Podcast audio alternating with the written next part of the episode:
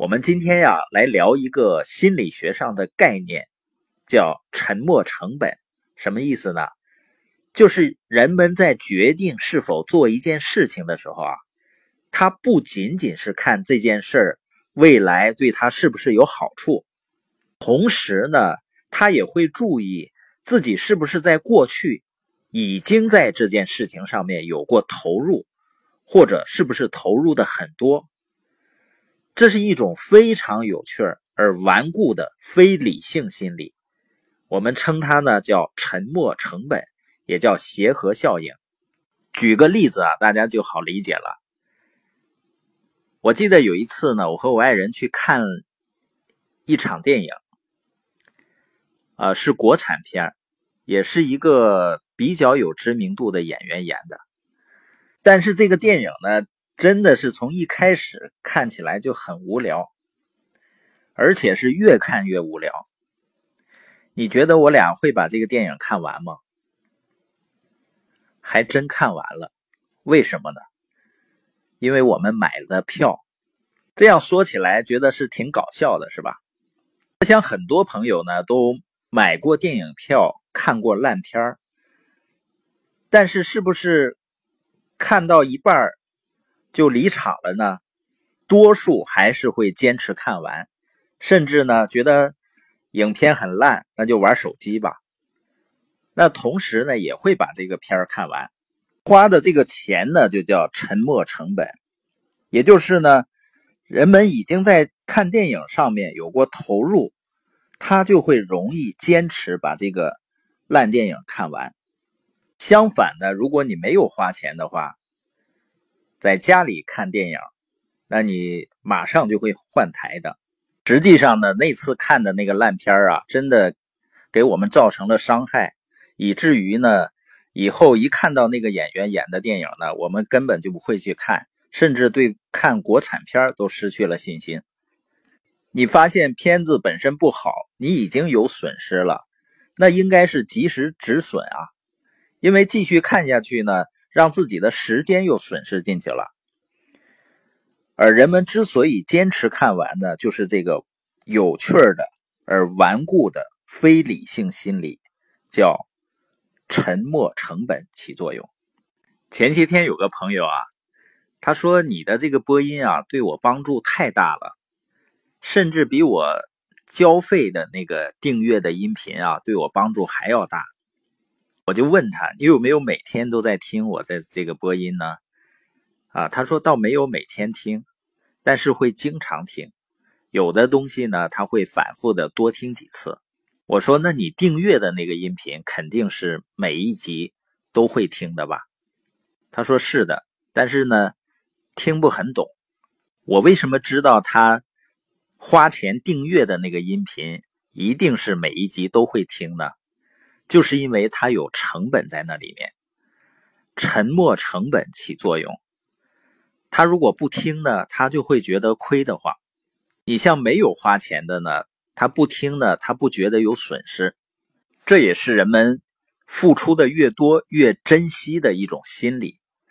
就像经过两万五千里长征的那些红军，他们之后呢，你说？不干的或者叛变的应该会很少，原因是什么呢？就是他付出的成本太大了。当然呢，革命的信念、革命的理想也很关键。但是你想想，两万五千里走下来，他真的付出巨大的成本，所以就不会轻易的改弦更张的。经济学家呢，曾经面对一些企业家，做了一个实验。来说明沉没成本效应。这个实验呢，是让这些企业家解决这个问题。就说你作为一个航空公司的董事长，你已经投资了一千万美元来开发一个项目。这个项目呢，就是制造隐形飞机。在这个项目百分之九十已经完成时，另外一家公司。已经开始为隐形飞机做市场宣传了，并且呢，很明显，跟你的飞机相比呢，他们的飞机速度更快，也更经济。问题是，你还会把剩余的百分之十的研究资金用于完成隐形飞机项目吗？经济学家发现呢，百分之八十五的被测试的人倾向于完成这个项目。尽管完成后的飞机呢，跟市场上已有的飞机相比处于劣势，后给另外一组被试者另一个版本的问题，其中呢并没有提到先前的投资，结果呢只有百分之十七的人支持在该项目上投资，一千万美元的沉没成本造成了两者的差异。在生活中呢也有类似的现象。你比如说呢，有的人去买衣服，看的很满意呢，但是想讲价，然后对方不给打折，然后呢，你假装走。有的时候呢，你就会发现店员呢，你走就走你的，他也不叫你。而有的情况下呢，你发现他会把你叫回来，然后给你一个更低的折扣。这里面的区别在哪里呢？极有可能。第二种，是因为你跟店员进行了反复的交涉，反复的去试衣服，然后你消耗了他大量的时间和精力，给他制造了沉没成本，所以他担心呢，你要真的走了，那他的成本太高了，他就吃亏了。这就是利用了店员对损失沉没成本的厌恶。然后造成了谈判的优势。了解了这一点呢，你就知道为什么很多的商业机构，当客户呢有了购物冲动以后呢，他们一定要留一些定金。这样呢，客户回家以后啊，他有可能又会犹豫、举棋不定的时候呢，那留下的这个定金呢，就形成了他的沉没成本。那我们最后小结一下：第一呢，我们要认清啊。